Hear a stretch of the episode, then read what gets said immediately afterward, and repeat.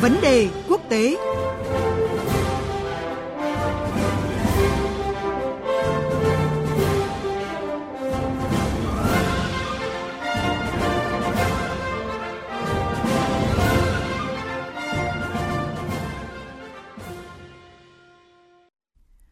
Thưa quý vị và các bạn, trong chương trình theo dòng thời sự sáng hôm qua, chúng tôi đã phân tích về những nguy cơ và hố sâu chia rẽ trong lòng Liên minh châu Âu EU khi đứng trước thách thức phải xử lý ứng phó với đại dịch COVID-19 đang diễn biến phức tạp. Trong đó nguyên nhân chủ yếu là do những khác biệt về quan điểm trong xử lý khủng hoảng hay tương trợ lẫn nhau của các nước châu Âu mà càng lúc khó lại càng bộc lộ rõ nét. Dù mới đây Ủy ban châu Âu EC đã xoa dịu dư luận khi tung ra gói cứu trợ tài chính lớn chưa từng có để hỗ trợ các nước thành viên trước tác động của dịch bệnh trị giá gần 3.000 tỷ euro, nhưng mà theo nhiều ý kiến, như vậy vẫn chưa thể đủ. Đồng thời, sự đoàn kết của châu Âu vẫn cần thể hiện bằng một hình thức khác là trái phiếu corona, vốn đang vấp phải tranh cãi giữa các nước thành viên. Liệu giới chức châu Âu cũng như các nước đầu tàu châu Âu có thể làm gì và cần làm gì để vượt qua giai đoạn khó khăn hiện nay? Đâu mới thực sự là kế hoạch Marsan của châu Âu. Phóng viên Quang Dũng, thường trú Đài Tiếng Nói Việt Nam tại Pháp, theo dõi khu vực Tây Âu, sẽ thông tin cùng quý vị và các bạn. Vâng, xin chào anh Quang Dũng ạ. Xin chào biên tập viên Phương Hoa, xin kính chào quý vị thính giả. À, thưa anh, bất chấp Ủy ban châu Âu đã đưa ra một gói cứu trợ tài chính được đánh giá là khổng lồ, À, nhiều quan điểm vẫn cho rằng là điều châu Âu cần hiện nay đó là một kế hoạch Marshall thực sự giống như trong lịch sử để giúp các nước Tây Âu phục hồi sau chiến tranh thế giới lần thứ hai. Vậy ý kiến của anh về vấn đề này như thế nào ạ? Vâng, trong vài ngày qua thì cụm từ kế hoạch Marshall được nói đến rất nhiều tại châu Âu. Trong lịch sử thì chúng ta đều biết là vào năm 1948, tức là 3 năm sau khi kết thúc chiến tranh thế giới thứ hai thì nước Mỹ đã đưa ra kế hoạch Marshall để tái thiết châu Âu thông qua các khoản viện trợ và cho vay tài chính khổng lồ và nhờ đó mà các nước châu Âu vốn bị tàn phá nghiêm trọng sau chiến tranh thế giới mới có thể ờ, phục hồi. Sở dĩ từ kế hoạch Marshall hiện nay được nhắc đến nhiều, đó là vì các nước châu Âu cho rằng là những gì họ đang phải đối mặt thì cũng nghiêm trọng như là chiến tranh thế giới thứ hai. À, trước hết là về mặt y tế thì đây là một đại dịch thế kỷ, à, là hiểm họa y tế lớn nhất mà châu Âu phải đối phó trong hơn một thế kỷ qua kể từ sau đại dịch cúm Tây Ban Nha năm 1918. À, nhưng nghiêm trọng hơn thì đây còn là một cuộc khủng hoảng kinh tế xã hội chưa từng có tiền lệ bởi lần đầu tiên trong lịch sử thì hầu như toàn bộ châu đã bị phong tỏa.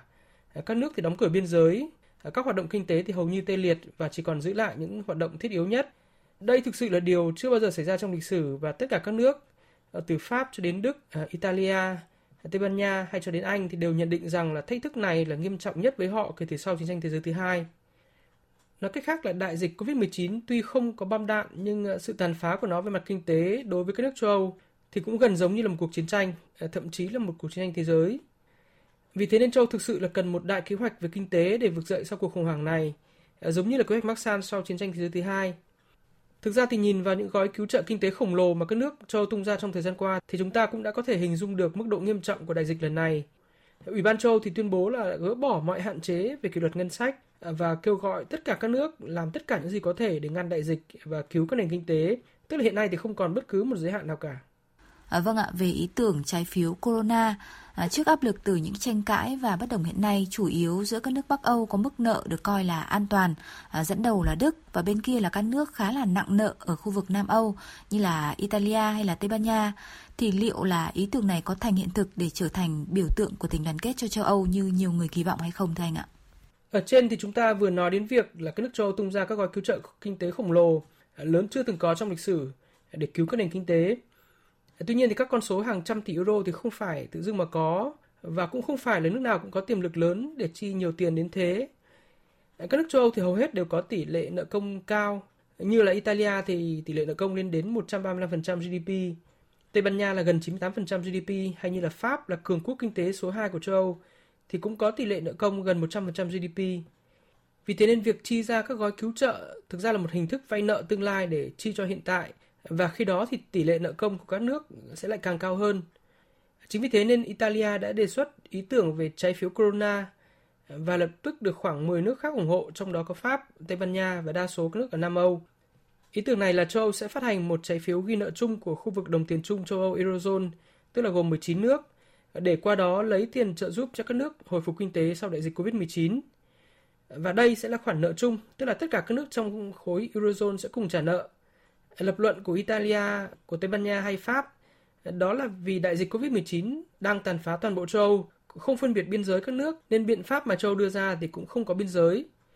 Các nước này cũng cho rằng là nếu như đứng trước một cuộc khủng hoảng lịch sử như thế này mà Liên minh châu không có một ứng phó đủ tầm cỡ thì Liên minh châu không có lý do để tồn tại. Nhưng các nước như Đức, Hà Lan, Áo, Phần Lan hay là Bỉ thì kiên quyết phản đối đề xuất này. Thứ nhất thì đây đều là các nước có tỷ lệ nợ công thấp hơn nhiều. Như Đức thì chỉ gần 62% GDP, Áo là 74% GDP hay Hà Lan thậm chí chỉ là 52% GDP. Ờ, vì thế nên các nước này có tiềm lực tài chính rất vững vàng. Ờ, dù có chi ra hàng trăm tỷ euro thì ngân sách vẫn ở mức độ tương đối an toàn. Các nước này thì không chấp nhận gánh nợ chung với các nước khác. Thủ tướng Đức bà Angela Merkel ngày hôm qua thì cũng nói rằng là mỗi nước chịu ảnh hưởng vì dịch Covid-19 khác nhau nên sẽ có cách ứng phó khác nhau. Nước Đức thì đề xuất là chỉ dùng khoảng 400 tỷ euro của cơ chế bình ổn châu Âu để làm đòn bẩy tài chính và cũng cam kết là sẽ tạo điều kiện dễ dàng cho các nước khác ờ, tiếp cận nguồn tài chính này. Ờ, các tranh cãi này thì có lẽ sẽ còn lâu mới có thể kết thúc và dù các nước Italia hay Tây Ban Nha ờ, đã gần như là ra tối hậu thư rằng là nếu như không đạt được sự đồng thuận thì Liên minh châu có thể sẽ tan vỡ. Nhưng mà các nước Đức, Hà Lan hay Áo thì cũng sẽ không dễ dàng chấp nhận điều này. À, vâng thưa anh, dự kiến ngày hôm nay mùng 7 tháng 4 sẽ diễn ra cuộc họp ứng phó với khủng hoảng của các bộ trưởng tài chính Liên minh châu Âu. Vậy à, dư luận có thể kỳ vọng gì vào cuộc họp lần này để đưa ra các giải pháp hiệu quả cho châu Âu trong giai đoạn hiện nay thưa anh ạ? Ờ, sự kỳ vọng vào Liên minh châu trong thời gian qua là rất nhiều ờ, và cũng có rất nhiều thất vọng vì thực tế là Liên minh châu chưa đưa ra được giải pháp có tính tổng thể nào cho các quốc gia thành viên ờ, trong đợt đại dịch COVID-19 lần này. Khách quan mà nói thì ờ, vấn đề y tế cũng thuộc về chủ quyền của mỗi nước nên Liên minh châu cũng không can thiệp vào được. Ờ, tuy nhiên thì vai trò điều phối, ờ, kết nối hay là đoàn kết các nước thành viên thì Liên minh châu làm chưa thành công. Ở trong ngày hôm qua thì các lãnh đạo cao nhất của Liên minh châu thì đã họp để chuẩn bị cho cuộc họp giữa các bộ trưởng tài chính châu trong ngày hôm nay. Hướng đi của Liên minh châu bây giờ đó là đề xuất nâng ngân sách của Liên minh châu trong giai đoạn 2021-2027 để thay cho các đề xuất về trái phiếu corona của Italia hay là việc sử dụng cơ chế bình ổn của Đức. Bà Ursula von der Leyen tuần trước thì đã tuyên bố rằng là ngân sách châu Âu thì chính là kế hoạch Marshall của khối này. Và nếu các nước thành viên đồng ý thì ngân sách này Ban đầu dự kiến là khoảng gần 1.100 tỷ euro thì có thể sẽ tăng lên à, nhiều, có thể là gấp đôi. À, tuy nhiên thì các chính phủ Italia và Tây Ban Nha đã từ chối đề xuất này và cho biết là họ vẫn muốn giữ đến cùng à, ý tưởng về trái phiếu Corona. À, một đề xuất khác của nhóm Eurogroup đó là giải ngân khoảng 200 tỷ euro từ Ngân hàng Đầu tư châu Âu, cộng thêm với 750 tỷ euro tín dụng được cam kết trước đó từ Ngân hàng Trung châu Âu và khoảng 240 tỷ euro từ cơ chế bình ổn châu Âu à, Tức là châu sẽ có một gói cứu trợ tổng cộng lên tới khoảng hơn 1.200 tỷ euro. Tuy nhiên thì Bộ trưởng Tài chính Pháp ông Bruno Le Maire thì cũng đã tuyên bố là phản đối ý tưởng này. À, nhìn chung thì các tranh luận này sẽ còn rất căng thẳng à, và chưa thể hy vọng là sớm có kết quả trong một hoặc hai cuộc họp trước mắt. À, vâng, cảm ơn anh Quang Dũng với những thông tin vừa rồi.